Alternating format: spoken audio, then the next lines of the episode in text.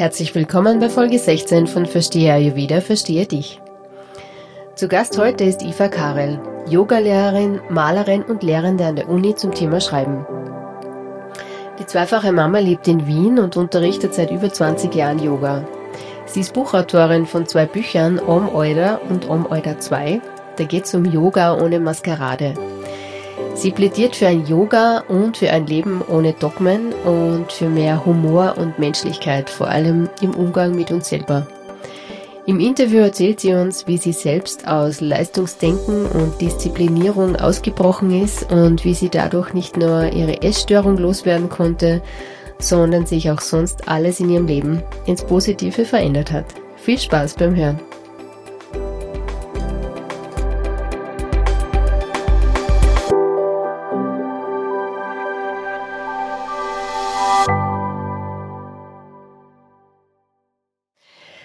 Herzlich willkommen, Eva. Ich freue mich, dass du heute bei mir zu Gast bist im Podcast. Danke, ich freue mich auch. Eva, wir reden heute vor allem von einem Aspekt, der sich bei dir wie ein roter Faden durchzieht, nämlich Disziplin und Freiheit. Mhm. Äh, Im Yoga und auch im Leben. Und ja, ich freue mich, dass wir heute drüber sprechen und ich würde gerne starten mit einem Einblick in deine persönliche Geschichte oder das, was du mitbringst, das dich zu dem Punkt gebracht hat. Du bist ja Buchautorin von den beiden Büchern Om Euda und Om Euda 2, Yoga ohne Maskerade bzw. Yoga Lehren ohne Maskerade. Und in deinem ersten Buch Om Euda eröffnest du mit den Worten dieses Buch ist für all jene, denen bei den Worten Disziplin und Perfektion das Bedürfnis nach pubertärem Trotz, Zigaretten und dem Griff zum Schnapsglas ins Gebein fährt. Warum spielt das Thema Disziplin so eine große Rolle für dich? Ähm, ich glaube, ich muss da sehr zu meinen Wurzeln zurückgehen. Ich habe in meiner Jugend sehr mit Essstörungen gehadert und ähm, das war für mich wirklich so ein totales Navigieren zwischen extrem zähneknirschenden Versuchen, mich zu einer Disziplin zu nötigen und dann totaler Kapitulation. Ja. Aber diese gemütliche Grundspannung ist mir total abgegangen. Ja. Ähm, und das ist etwas, was sich total durchzieht durch mein Leben, dass ich so das Gefühl habe, das ist mein, das ist irgendwie so mein Thema. Ja.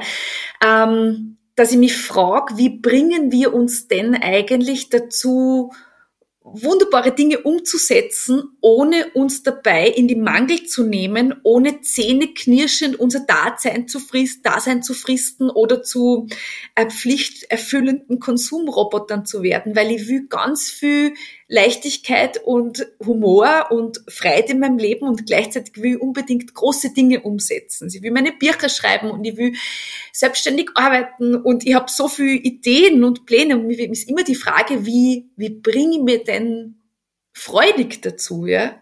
Und ich glaube, das ist so dieses, ähm, diese Grundfrage, die, äh, die da so grundgelegt worden ist, äh, in sehr frühen Jahren schon. Mhm. Magst du uns da ein bisschen mitnehmen in deine Geschichte, weil wir lernen ja alle immer am meisten auch voneinander, wenn man so ein bisschen die Geschichte und die Wurzel hört. Wie ist es mhm. dann vom einen zum anderen kommen? Genau. Ja. Ähm, also ich habe, äh, nachdem es mir als Jugendliche sehr, eben sehr schlecht gegangen ist, aufgrund dieser Essstörung, ist es mir interessanterweise leicht gefallen, mir dann Dinge zu trauen. Also ich bin gleich nach der Matura nach Sri Lanka ausgewandert, um buddhistische Nonne zu werden und ich habe das ganz ernst gemeint. Äh, und das wundert viele Leute immer so und für mich war das aber tatsächlich leichter, als zu bleiben. Ja, also ich habe das Gefühl, dieses so in so einer Grenzsituation zu sein, setzt auch viel Potenzial frei, potenziell viel Mut frei. Ähm, und ich bin dann ein Jahr in Sri Lanka gewesen und habe mich da sehr in Theravada-buddhistische Meditationspraktiken vertieft und das war total spannend, weil ich gemerkt habe, so diese, diese disziplinierte Sitzmeditation, äh, sie bringt mich überhaupt nicht dorthin, was ich, wo ich mich hingehofft hätte, nämlich zu einer Entlastung, zu einer Erleichterung, zu einem gemütlich in mir drin sein können. Ähm, und dann bin ich zufällig im Zuge dieser Meditationszentrumsaufenthalte auf Yoga gestoßen und ich habe zu dem Zeitpunkt, also das ist mittlerweile 22, 23 Jahre her, überhaupt nichts über Yoga gewusst. Damals war das einfach überhaupt nicht flächendeckend äh, irgendwie bekannt. Ähm, Und dann war ich zunächst völlig hingerissen von dieser Erfahrung, wie es ist, quasi mit dem Körper zu meditieren. Also ich habe wirklich so das Gefühl gehabt, ich habe noch nie so ein Achtsamkeitserlebnis gehabt wie, wie, wie damals. Ich war wie vom Donner gerührt, ich war total berührt.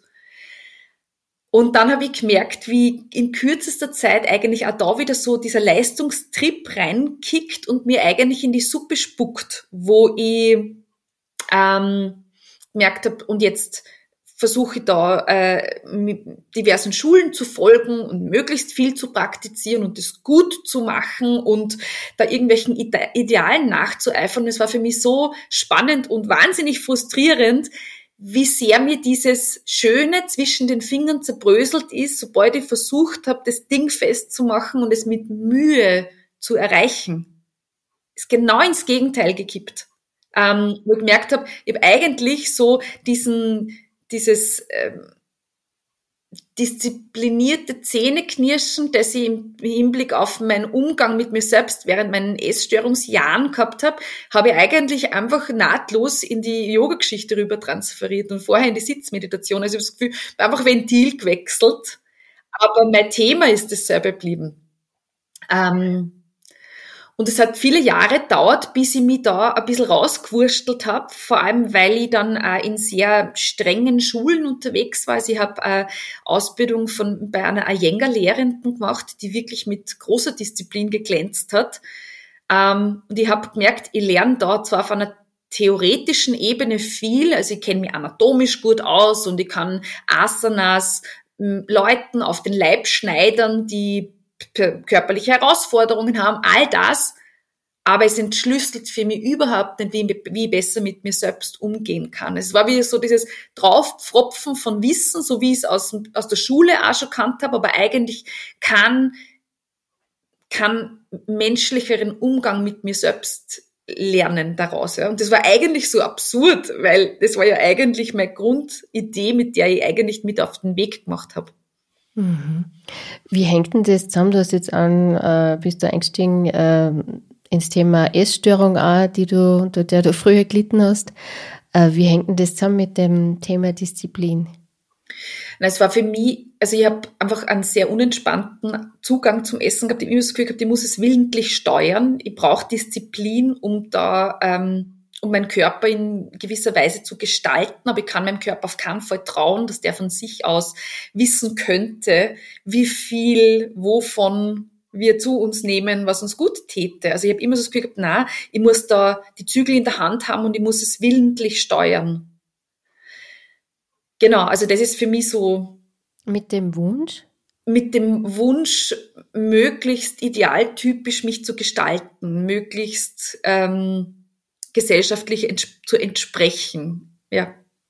Also dein Körper quasi so zu manipulieren, damit er diesem Bild nahe kommt. Ja, ja genau, genau. Und jetzt nochmal so ein bisschen in die Tiefe gegraben, ähm, das Thema Leistungsorientiertheit, da hast du gesagt, das ist eigentlich, war damals, ist, hat sich herausgestellt, ein großes Hindernis. Mhm. Was sind denn das für Gedanken, die man da hat? Weil das ist jetzt ein Wort, aber was heißt denn das für die und wie zeigt sie das? Also ich kann mich nur so erinnern, dass ich, ich habe die Handelsakademie gemacht und uns ist total eingebläut worden, dass man ja keine Lücken im Lebenslauf generieren darf, weil dann ist man weniger attraktiv für potenzielle Arbeitgebende und es gilt quasi einfach da jetzt dahin zu hudeln und möglichst sie da Lorbeeren zu verdienen, um die weiter zu verwerten und äh, das ist eh völlig normal in unserem kapitalistischen System. Ja. Vielleicht ist es uns auch evolutionsbiologisch eingeschrieben, dass wir nach mehr streben. Also ich glaube, da gibt es verschiedene Zugänge. Ähm, aber ich habe so das Gefühl gehabt, wie, äh, also es würde von mir verlangt werden, dass wir jetzt, dass wir uns einfach dahin beeilen, Richtung Verwertbarem und ich habe das Gefühl gehabt, worum geht's denn im Leben? Ich will philosophisch staunend über unsere Existenz nachdenken und wo findet denn das Platz, ja? Und wo, wo lassen wir uns eigentlich zwischendurch mal in Nischen nieder, um bewusst anwesend zu sein und bewusst zu existieren, statt zu hudeln und zu repräsentieren. Mit das vollkommen wahnsinnig gemacht, immer schon. Ja? Also mir ist das Tempo irgendwie steil. Und die Aber wie ist es denn zu dieser inneren Diskrepanz kommen? Weil du hast offensichtlich die Reflexion gehabt, wie das äh, äußerlich oder äh, in der Gesellschaft quasi ähm, gefordert ist. Und trotzdem hast du dann deine eigenen inneren Muster dann nicht so durchschaut. Ja, weil ich glaube, dass ähm, ein reines logisches Durchschauen überhaupt nicht reicht. Ich glaube, dass und ich glaube auch nicht, dass da die Lösung nur in uns selbst drinnen liegt. Also ich glaube, dass es ihm, dass wir unglaublich soziale Wesen sind äh, und dass es zwar auf der einen Seite, auf der einen Seite innere Erkenntnis braucht, also Muster zu durchschauen und andererseits braucht es ganz viel Umfeld und Unterstützung und also Tra Tragfähigkeit eigentlich, um um das dann gedeihen zu lassen. Also bei mir war es auch so, dass ich eben, ich war zwei Jahre im Ausland und um mich da eben mit Meditation und Yoga zu befassen und bin meine Essstörung währenddessen absolut nicht losgeworden. Ja, also das war, ich habe gemerkt, ich habe total viel gelernt, aber es ist mir in der Hinsicht nicht besser gegangen. Und es war wirklich ein Schritt für Schritt, so ein schrittweises Rauswachsen, also wo ich dann auch natürlich Erkenntnisse aus diesen Reisejahren Schritt für Schritt erst verdaut und integriert habe in der Zeit, wo ich dann wieder daheim war. Also ich bin dann zurück nach Österreich gekommen und habe ähm, einen Glücksgriff von einem Studium gemacht. Ja. Äh, ich habe internationale Entwicklung studiert und das war ergänzend wunderbar zu meinen ähm, philosophischen äh, Unternehmungen vorher war dann so die sozialwissenschaftliche Perspektive auf den Zustand der Welt wahnsinnig interessant für mich. Und aber es, es ich das Gefühl, es war halt überhaupt keine Hirngeburt, die mir, mir letztlich zur Heilung verholfen hat, sondern mein, mein Umfeld. Ja. Also ich habe äh, in einer sehr warmherzigen WG gewohnt. Ich habe mich total verwurzelt gefühlt. Ich habe den Vater meiner Kinder kennengelernt. Ich habe so, ich habe Sinn, ich habe hab das Gefühl gehabt, mein Leben bekommt Sinn, weil ich, mich, weil ich Zeit habe, mich mit meinen Interessensgebieten tatsächlich zu befassen auf einer intellektuellen Ebene an der Uni und aber auch auf einer beruflichen Ebene, weil ich das Studium dann schon mit Yoga-Unterricht finanziert habe. Also da hat, haben viele Dinge zusammengepasst, dann die äh, Heilung ermöglicht haben. Das war nicht ich allein. Ja.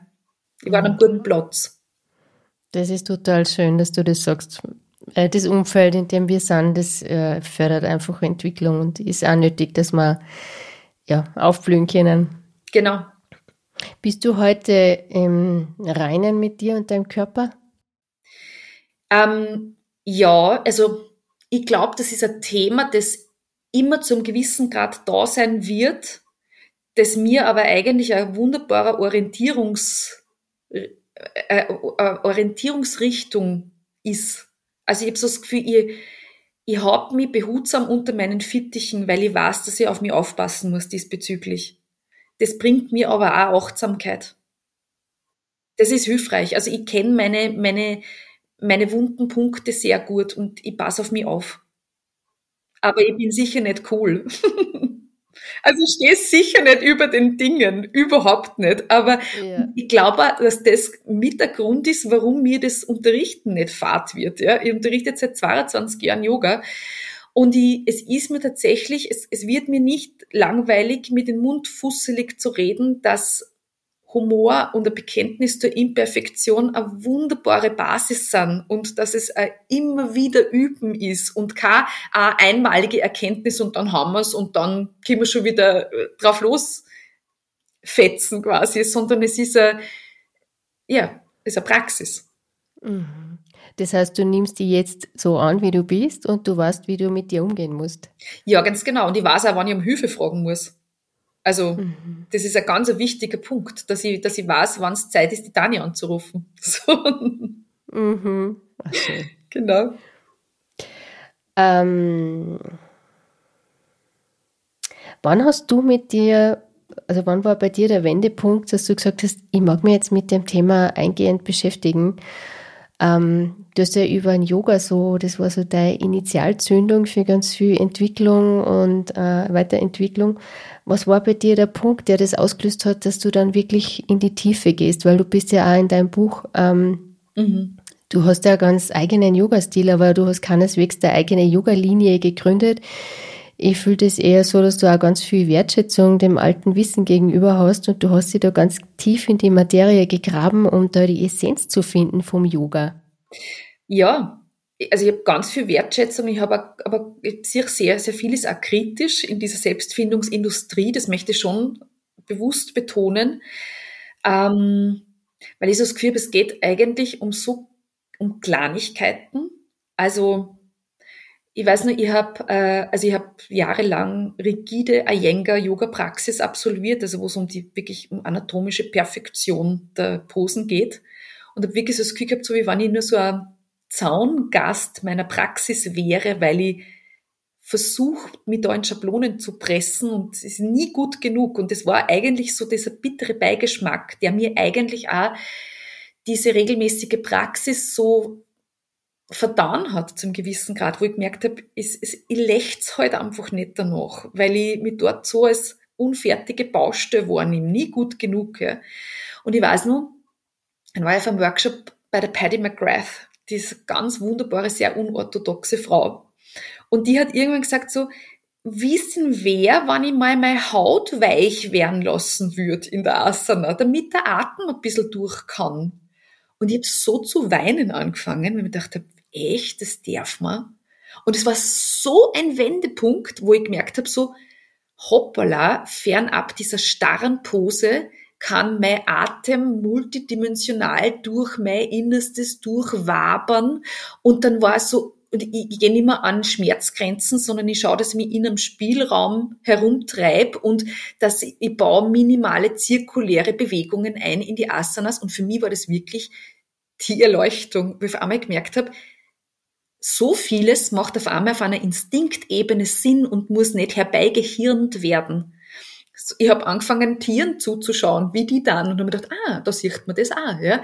Die regeln und atmen und die, die, die Dehnintensität kulminiert und dann flacht's wieder ab und es ist alles, und wir, man, man federt quasi in einen gesunden Spannungsmodus zurück, statt die ganze Zeit auf Anschlag zu sein. Und mir gedacht, na bitte, also wie, wie sinnvoll und wie, nämlich wie instinktiv sinnvoll das ist. Und da habe ich dann wirklich so, ich glaube, das war für mich so ein Wendepunkt, wo ich gemerkt habe, so, Moment einmal, danke all den alten Meistern und Co., danke alten Schriften und Co. Und trotzdem ist da unglaublich viel Weisheit in mir angelegt.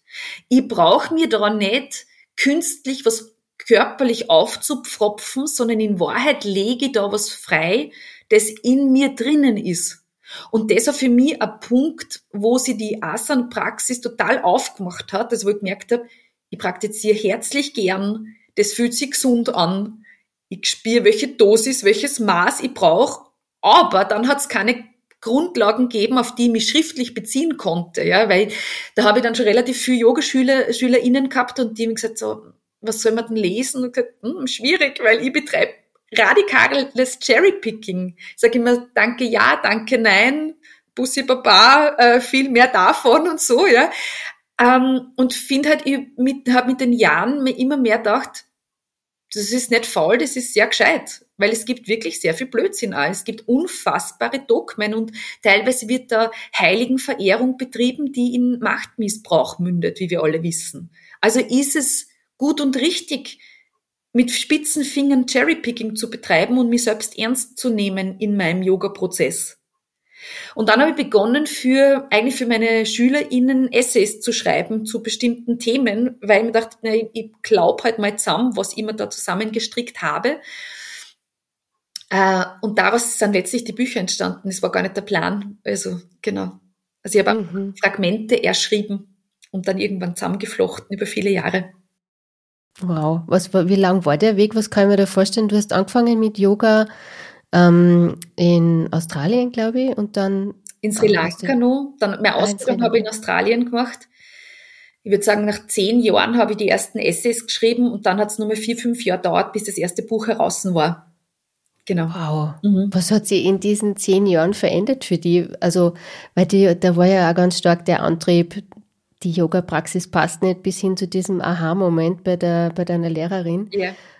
Ähm, ich glaube, mir hat das drüber schreiben unglaublich viel selber geholfen, weil es mir dazu gebracht hat, Dinge zu Ende zu denken. Also Dinge, die im Reden oder im, im Unterrichten, das, da kann man ja einfach Inspirationen anreißen. Aber wenn du drüber schreibst, musst du das zu Ende denken. Damit du das wirklich schwarz auf weiß sagst, so meine ich das, hat bei mir viele Entwürfe braucht auch und ganz viel auch zurückgehen zu älteren Quellen, um mich nur mal zu vergewissern, darf ich das so sagen? Stimmt das? Kann ich, oder kann ich argumentieren, warum ich es anders deute? Und das heißt, es hat bei mir ganz viel mh, hm, Zurückgehen nur mal bewirkt und ein Vergewissern bewirkt eigentlich. Äh, und letztlich eine Sicherheit, weil ich so das Gefühl so, also das war schon eine unglaubliche Herausforderung, diese Bücher zu schreiben, bis ich dingfest gemacht habe, so meine ich das. Und ich bin aber eine bessere Lehrerin geworden dadurch. Also ich kann viel, ich kann viel klarer benennen, was ich meine und was ich, was ich nicht meine. So. Hm.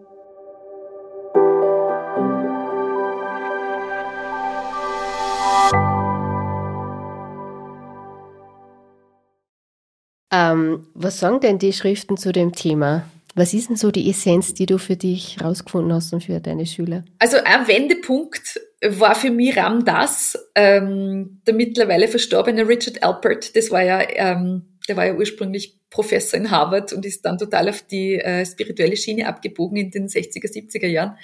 Und der hat das Buch geschrieben, äh, Paths to God, Living the Bhagavad Gita. Und da interpret, also ich habe bis dahin eher diese, was sind Iyengar-Abhandlungen zum Thema Yoga-Philosophie. Tro sprödes, trockenes Zeug, wo man sagt, ja, und unter anderem gibt's da Tapas im Zuge der Yamas und Niyamas und Tapas wird mit eiserner Disziplin übersetzt und deswegen legen wir jetzt eiserne Disziplin an den Tag, wenn es um die Yoga-Praxis geht. Zack, ja. Und mir war das immer viel zu platt und ich mir gedacht, Alter, Disziplin, ja, also ich, da, da, da will ich schon rennt, ganz ehrlich. Ja. Und dann kommt der Ramdas daher und schreibt dieses Buch äh, als totaler Suchender und legt all seine, seine Abgründe offen und sagt, wie schwierig er das findet und wie, dann hat er das gedreht und gewendet und dann ist er auch draufgekommen, dass Tapas einfach unterschiedlich übersetzt werden kann. Ja, du kannst Tapas aus dem Sanskrit als Disziplin, eiserne Disziplin, glühende Disziplin übersetzen oder als Hingabe, als flammende Hingabe. Und ich habe mir gedacht, bist du narrisch? Weil nur allein dieses Wording verändert bei mir völlig die Umsetzung der Asana-Praxis, weil ob ich mit mir selbst, ob ich mir selbst mit einer flammenden Hingabe begegne und sage, das ist die Grundabsicht, mit der ich mich mir selbst nähere auf der Yogamatte. Oder ob ich quasi die Fersen aneinander knalle, was war halt mit meinem Glück und jetzt ist wieder Zeit für eiserne Disziplin, weil dann sind wir brav, ist ja was völlig anderes, zeitigt völlig andere Ergebnisse. Und das war für mich ein Riesending. Ähm, aber man dachte, sprachwissenschaftlich ist es total interessant, was das an einer Verkettung dann nach sich ziehen kann. Ja? Äh, und auch, dass in den Upanishaden und der Bhagavad Gita und dann in den Yoga Sutras das Wort Tapas einfach ganz un es hat es wird unterschiedlich verwendet je nach philosophischem Kontext und äh, je nach Praxisambition auch, ja. Also wir haben ja da ganz unterschiedliche Zugänge, wo man sagt, gehe ich das asketisch an oder gehe ich das eher tantrisch an? Also sage ich, nein, nein, die Askese und die Entsagung ist der Weg zu Gott oder geht's eigentlich um eine Anerkennung des ganzen Spektrums von Schönheit bis Scheiße, wie Tantra das eigentlich postuliert? Geht's eigentlich um, um ein Umarmen des Ganzen? Oder geht's um ein verweigern oder abwehren. Und da muss ich, ich habe das Gefühl, ist, kann ich mit mir selbst Rücksprache halten, welche Grundhaltung mir als Praktizierender besser entspricht. Und dann mache ich das einfach, Kraft meiner Entscheidung, weil es alles gibt. Zwischen Schwarz und Weiß gibt's nicht nur Grau, sondern alle Farben. Wo bin ich da?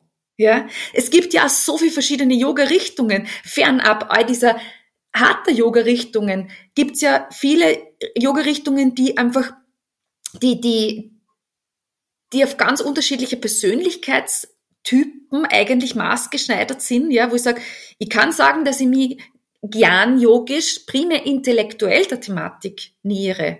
Ich kann sein, sagen, dass ich mich eher herzlich dem Ganzen auf einer Bhakti-Yoga-Ebene zuwenden möchte. Ich kann sagen, ich möchte es, ich möchte es erfahren im Austausch mit anderen Event mit Karma yogisch meinen Nächsten zu.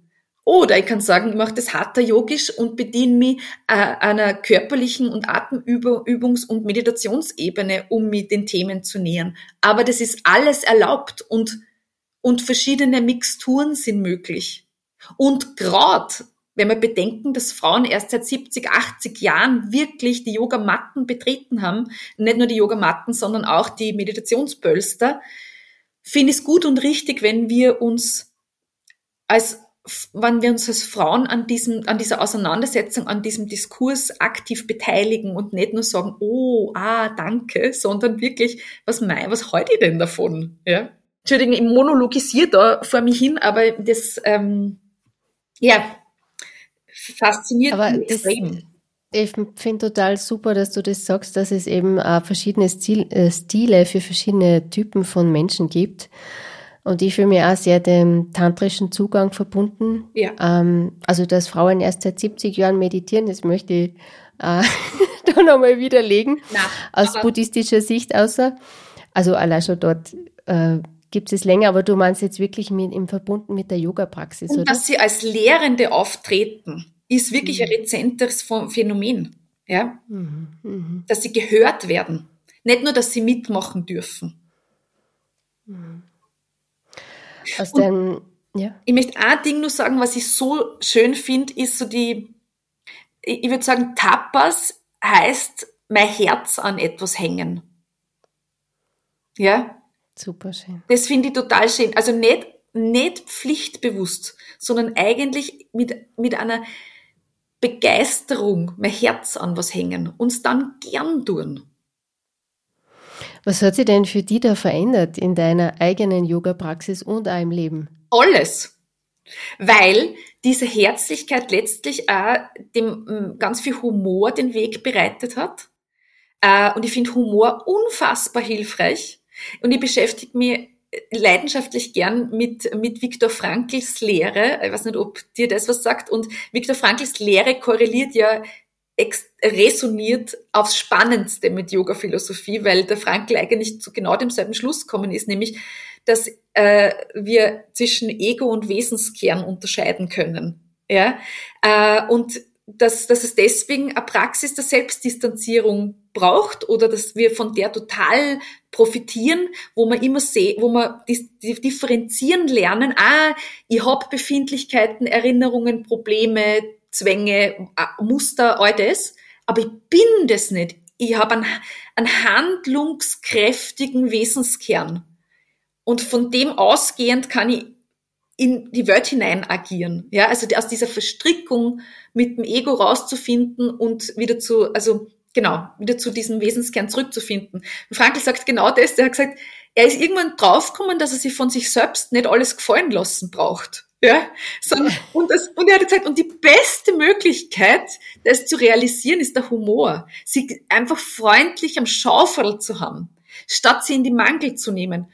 Und für mich wirkt sie das zum Beispiel als, äh, auf meine Meditationspraxis und auf meine Asana-Praxis total aus. Weil ob ich jetzt sage, aha, es geht jetzt darum, meinen Geist möglichst einspitzig werden zu lassen und das zu üben, ja, in so, oder ob ich mir echt denke so, ah, da kippe ich ein imaginäres Fenster am Hinterkopf und lass, lass die überzähligen Gedanken rausziehen, auf das mein ruhiger Wesenskern bleiben möchte, aber das ganze Tohuwabohu rundherum sie mal ähm, schleicht, das macht einen riesen Unterschied. Und für mich ist es einfach so ein hilfreiches Mittel. Es geht so viel leichter und es geht so viel schneller.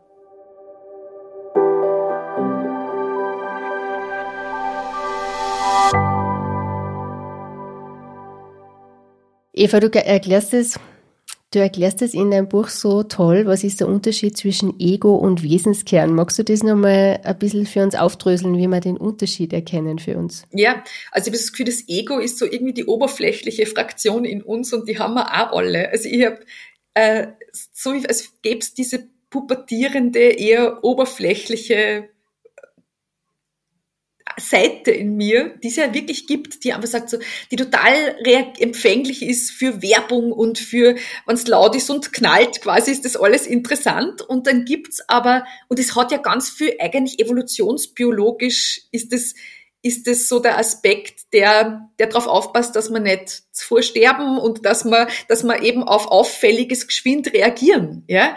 Ähm, und dann gibt's aber diesen weiseren Wesenskern in mir, der über 40 ist und der dann quasi, der die Pubertäre in mir so ein bisschen unter den Fit, Schmähhäuber unter die Fittiche nehmen kann und sagt, ah ja eh, aber das heißt ah, ich muss nicht diesen unter Anführungsstrichen niederen Impulsen sofort folgen. Ja, ich kann zum Beispiel, ich brauche mich nicht in einen Kaufrausch rein manövrieren, sondern ich kann einen Schritt zurücktreten. Ja? Äh, ich kann zuordnen, ah, jetzt bin ich zu schnell und kann bewusst einen Schritt zurücktreten. Ich kann, also wenn die Emotionen überschäumen, kann ich bewusst mich meines Atems bedienen und mein Nervensystem wieder overholen. Also das ist so, wie wenn wirklich diese zwei Seelen in meiner Brust wären. Und ich finde es aber schon hilfreich, sozusagen dem Wesenskern mehr Gewicht zu geben. Also ich muss mir wirklich nicht alles anhören, was mein Ego zu Palavern hat. Ja, weil das ist oft, im Englischen sagt man Rumination, und es ist eigentlich so eine nicht sinnvolle Hirnaktivität. Es ist ein ewiges Wiederkäuen von Erlebtem oder dass man sich sorgt um irgendwas. Und das ist tatsächlich, ich finde das Hirn wunderbar, aber Rumination ist echt selten sinnvoll. Ja? Und diese Unterscheidung finde ich total hilfreich, wenn ich sage, das ist kein runterdrücken und niederhalten. Also es ist kein äh, Entkoppeln von mir selber, wo ich dann irgendwas runterdrück, was, was ich eigentlich zulassen sollte, sondern Sinnlosigkeiten kann ich bleiben lassen. Die kann ich ziehen. Muss man nicht so ernst nehmen. Ja, genau. Mhm. Und du sagst es also schon im Buch, ich kann mir dann entscheiden, wem von den beiden möchte ich denn oder was möchte ich mehr nähern? Was soll denn mehr werden in meinem Leben? Ja, und mhm. gleichzeitig einfach zu sagen, dieser Anteil, ich glaube, dieser Anteil wird nie weggehen. Und ich finde das in Ordnung. Also ich will überhaupt nicht so tun, als ob das ist etwas, was mich in der spirituellen und Persönlichkeitsentwicklungsszene oft so nervt, wo so idealtypische Dinge verzapft werden. Und ich das Gefühl, jetzt Satz nicht so unkollegial. Ich glaube einen Bruchteil davon. Aber ich glaube, dass es, also ich glaube, dass wenig perfekten Zustand gibt und wenig perfektes Umfeld. Und ich glaube, dass ganz Herz und Humor und Tricks gibt, um auch trotzdem walten zu lassen. Es geht um ein trotzdem und um ein Miteinander und nicht um ein Kür der Selbstdarstellung und den Versuch, möglichst geschwind irgendwelche spirituellen Lorbeeren einzuheimsen. Ich kann das nicht sehr ernst nehmen, ehrlich gesagt. Ja. Mhm. Das spirituelle Lorbeeren an sich ist schon ein bisschen ein ja. Widerspruch. Ja. Ähm, was macht man denn eigentlich im Alltag, zum Beispiel jetzt mit der Yoga-Praxis oder was auch immer man anfängt oder Ayurveda oder ich möchte jetzt gern meditieren anfangen oder besser essen, was auch immer. Mhm. Was braucht es denn da, wenn nicht die Disziplin? Wie geht man denn da an sowas ran? Ja, also bei mir ist es so, dass ich am besten, also wenn ich Dinge langfristig tun möchte, ist für mich die Voraussetzung, dass ich die gern mache. Und Dinge mache ich gern, wenn ich mir die humorvoll und freundlich unterjubel. Ja, das heißt, ich mache das, fange das ganz klar an. Ich mache das ganz niederschwellig, damit ich es gern tue und damit ich meine Schweinehunde ein bisschen so anfütter und sage, es passiert nichts, das ist schön, ich brauche sich da nicht wehren dagegen. So, ähm, ich fahre zum Beispiel total gut damit, äh, meine Yoga-Praxis völlig mit meinem Alltag verflechten zu lassen. Einfach, also ich mache beim Gartenarbeiten Uttanasana, beim Runterbeugen, ja, Schuhbinde-Yoga, Küchenbudel-Yoga, äh, ich regel mich durch, wann mich mein Hund inspiriert, mache es, mach es ihr nach quasi so. Mhm. Äh, und wenn ich hin und wieder Zeit habe, dass ich mich meiner Asana-Praxis ausführlich widme, dann genieße ich es total. Aber ich verweigere mich dem schlechten Gewissen. Völlig. Ich glaube wirklich nicht, dass ich eine tägliche Asana-Praxis brauche. Ich vermisse sie auch nicht. Ich mache das nicht. Ich mache es, aber es, durch, es, ich stehe in der U6 und merke, ah, da ist der Boden unter meinen Füßen und jetzt lasse ich die Ohren, die Schultern von meinen Ohren wegrutschen und stelle mir vor, dass ich von einer Marionettenschnur baumel und merke, wie mein ganzer Körper wieder einen gemütlichen Modus zurückfindet. Ja, so, mhm. solche Dinge. Ich will, dass das im Alltag ist und nicht entkoppelt. Ich will nicht den Elfenbeinturm, ich will mittendrin sein. Und ich will das als, als Luxus und Genuss empfinden, äh, mich dann ausgiebig damit zu beschäftigen, aber nicht als Pflichtschuldigkeit.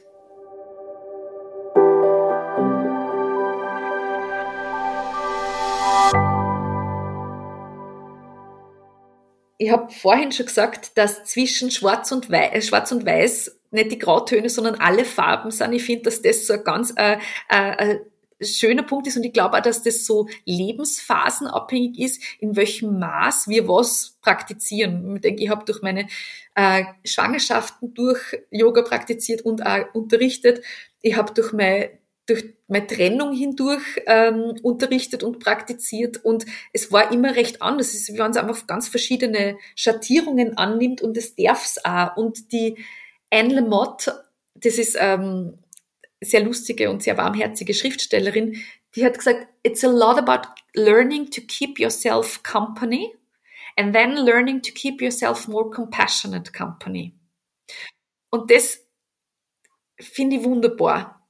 Dieses, wir begleiten uns selbst durch die Querelen des Lebens durch.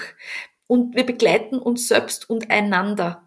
Und das ist auch Teil der Yoga-Praxis. Für mich hat das nichts Separiertes, nur die Praxis auf der Yogamatte, sondern genau, soziales Miteinander ist Karma-Yoga genauso. Ja.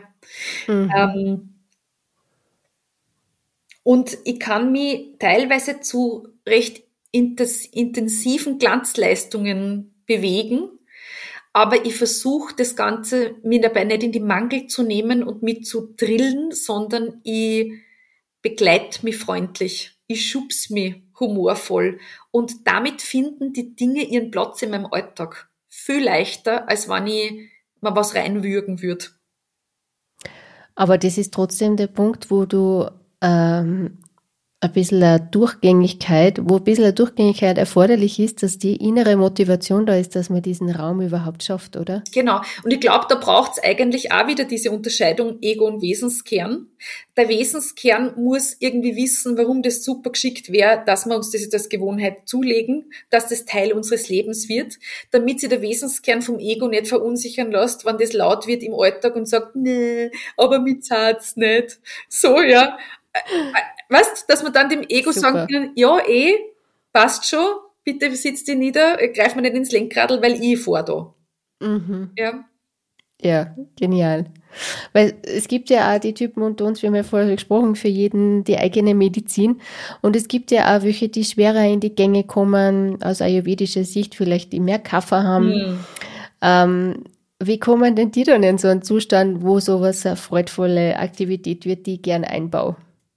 Also ich glaube, auch da ist die Frage, wie, wie stellen wir meine Kafferanteile denn vor? Und habe ich so das Gefühl, das sind meine Feinde und das sind einfach volle Hund, die, die mich sabotieren. Oder finde ich die vielleicht auch ganz sympathisch und hilfreich, weil in Wahrheit ist, er, ist geerdet sein was sehr Hilfreiches in diesen durchaus flotten Zeiten, in denen sehr wir gut. unterwegs sind. Also weißt du, habe ich so das Gefühl, dass die gegen mich sind oder für mich? Das macht schon mal einen Riesenunterschied, wie ich denen begegne. Ja, und dann, wenn es wirklich schwierig ist, allein die Gänge zu kommen, dann würde ich das Zusammenrotten einer Herde empfehlen. Dann, ich würde es einfach nicht allein versuchen. Ich würde schauen, dass ich, dass mit wem mache. Und darf ich da ganz kurz noch was dazu sagen? Ich habe nämlich zum Beispiel oft Angst. Ja, wo ich, also ich bin alleinerziehend und hin und wieder fordert mich das ganz schön, wo ich so das Gefühl habe, so, kriege ich das eh alles hin und bin ich, also was wird mit meinen Burmen werden und wie ist das jetzt mit dem Klimawandel und hin und her und wie ich das als Selbstständige weiterhin schaffen. Also manchmal male ich mir da schon meine, meine Szenarien aus, die mir nicht gut dann, ja. Und für mich was, war da eigentlich ein evolutionsbiologischer Blick darauf total spannend der mir vergegenwärtigt hat, so eine Grundangst und eine Grundsorge ist, ist etwas, also das ist ein Mechanismus, der es gut mit mir meint. Der nicht checkt, in welchem Jahrhundert wir jetzt leben, ja, und dass mir kein Säbelzahntiger auf den Fersen ist, ja, aber in Wahrheit versucht meine Angst, mich zu schützen. Wir haben tatsächlich eine negativ verzerrte Wahrnehmung. Wir nehmen zehnmal mehr die bedrohlichen Dinge wahr, weil wir drauf gepolt sind, damit uns nichts passiert, damit wir auf der Hut sind. Das bedeutet aber auch, dass eigentlich meine Angst ist ein hysterisches Händel, das sie nicht, das ein bisschen desorientiert ist, aber eigentlich meint es gut. Es will nicht, dass mir was passiert. Und dann kann ich wieder mit meinem schlauen Wesenskern daherkommen und sagen, okay, Händel, wir setzen uns hin und kommen unter meine Fittiche. Äh, danke für die Warnung, aber nein, danke, weil ich kann tatsächlich ganz bewusst meinen Blick auf realistischer Schulen, indem ich bewusst auf die schönen Dinge achte. Gelebte Dankbarkeitspraxis, ganz bewusst alles Schöne wahrnehmen, ist einer der Knackpunkte für mich. Und es hat nichts mit einem mit positiv denken und ähm, der rosa Brille. In der rosa Brille zu tun. Es ist realistischer. Und das finde ich sehr entlastend. Also, weil ich will mir nicht irgendwas vorsäuseln, sondern ich will, dass das Hand und Fuß hat, was ich da mache. Ähm, deswegen tut mir diese, dieses evolutionsbiologische Fundament in dem Fall total gut. Ja. Aber in Wahrheit entkoppel ich mich von meiner Angst und rede der gut zu. Genauso wie ich mein, mein Schweinehunde idealerweise unter meine Fittiche nehmen kann und sage, Burschen, danke und jetzt da mal. Ja. Ja, und ich denke, das Geheimnis da oder das Erfolgsgeheimnis ist dann, dass du es ja annimmst in dem Moment. Du sagst ja nicht, den Quatsch will ich nicht, ich, ich tu das mal unter den Teppich kehren und wegdrücken, sondern du sagst, du nimmst es unter die Fittiche in dem Moment, nimmst du es an und dann kann es auch aus dir wieder, dann fließt es weiter. Ja, und ab hat, hat aber annehmen äh, oft eher Ventilcharakter, ja. Also es ist nicht so, dass ich mir dann gleich denke so, na, dann nehme ich jetzt meine Schweinehunde an, weil in, in meiner inneren Weisheit kann ich das zuordnen, sondern mir gehen meine Schweinehunde am Arsch ja, und mich nerven die dann, ja, und ich reg mich dann auch auf drüber und ich schimpf wie ein Rohrspatz drüber, aber es, aber ich lass mich nicht lahmlegen von denen. Also ich finde, ich finde, Zorn ist ein unglaublich positives Ventil, ja, kann er total, kann Tatendrang stiften, kann zur Umsetzung bringen, ja, äh, ist super, aber ich will mich auch nicht im Zorn festbeißen. Ja? Und ich will mich nicht in meiner Konfrontation mit den Schweinehunden festbeißen. Gar nicht. Sondern das, was gerade da ist, darf da sein, raus damit und dann agieren wir wieder weiter. Ich will positiv in die Welt hinein agieren. Statt mir das Handwerk legen zu lassen. Von meinen inneren Impulsen und auch von der Außenwelt. Und dabei hilft Yoga immens. Weil ich Wurzeln in mir schlag immer wieder. Mhm. Ist das auch vielleicht der Weg, dass, dass der Moment frisch bleibt, weil auch beim Yoga und ganz viele Sachen im Alltag wiederholen sich ständig. Ähm, hast du da einen Tipp, wie das, wie das frisch und spannend bleibt? Also ich glaube, es ist nie frisch und spannend. Ich glaube, gewisse und also ich glaube, es ist eine Illusion, dass, ähm, dass ich glaube, dass Menschsein einfach nicht grundsätzlich komfortabel ist. Das ist, glaube ich, einfach auch so ein gesunde, quietschfidele Resignation, die man da so ein bisschen walten lassen kann, ganz viel Freiheit birgt. So dieses, ja, das ist umständlich und das ist auch Fahrt und, und es ist total schön. Und wir haben nichts falsch gemacht, nur weil es rauf runter geht in unserem Leben und weil so, also es, wir haben, genau, wir haben nichts falsch gemacht. Es ist so. Und wir gedeihen. Und wir üben. Und für mich ist dieses, dranbleiben an mir wohltuenden Routinen äh, eine Entscheidung. Ich mache das dann auch, wenn es mir nicht gefällt.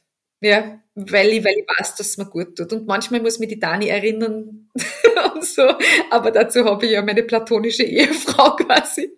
Ähm, und ich habe vorher kurz diese gelebte Dankbarkeitspraxis ähm, angesprochen. Das ist etwas, was ich, womit ich wirklich ganz viel arbeite momentan. Also, dass ich ich habe das Gefühl, es bewirkt, dass ich mich in Nischen hinein entspanne. Dass ich zwar, ich habe positiven Stress und dann lande ich wieder in einer Nische und dann schaue ich, dass ich wieder Schwung nehme und dann lande ich wieder in einer Nische. Das hat den zum Beispiel, ich praktischerweise einen Hund und ich gehe wirklich viel spazieren und das ist Gold wert für mich. Weil ich habe das Gefühl, ich laufe meinen Ideen entgegen teilweise. Ich laufe meinen Ideen in die Arme, weil ich gerade mühelos dahin spaziere, weil ich auslasse. Ja, hm. ich merke bewusst, wie mir die Sonne aufs Hirn scheint und bleib kurz stehen und freue mich und atme durch.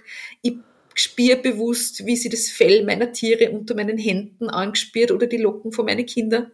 Ich, ich vergegenwärtige mir immer wieder, wie viel Privilegien ich eigentlich habe. Also ich drehe mir teilweise selber mein Sudern um, indem ich mir denke, ja, das ist alles so viel Arbeit und jetzt haben die Kinder schon wieder einen Hunger und ich mir dann denke, ja, und Gott sei Dank habe ich die Zeit und die Kapazitäten und habe das Privileg, Kinder zu haben.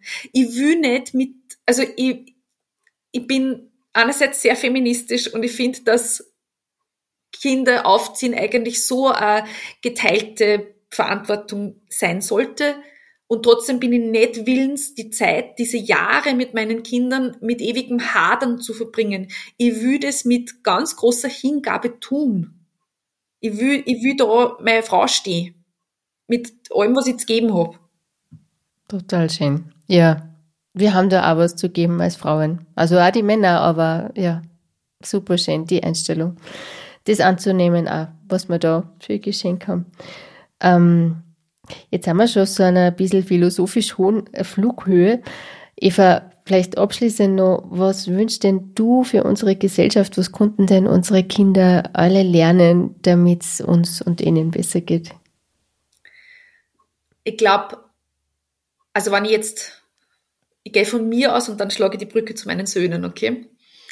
Ich habe nicht gewusst, dass es so ein Arbeitsleben gibt, wie ich es führe. Ich habe nicht gewusst, dass irgendwas, was ich an Talenten habe, brauchbar sein könnte.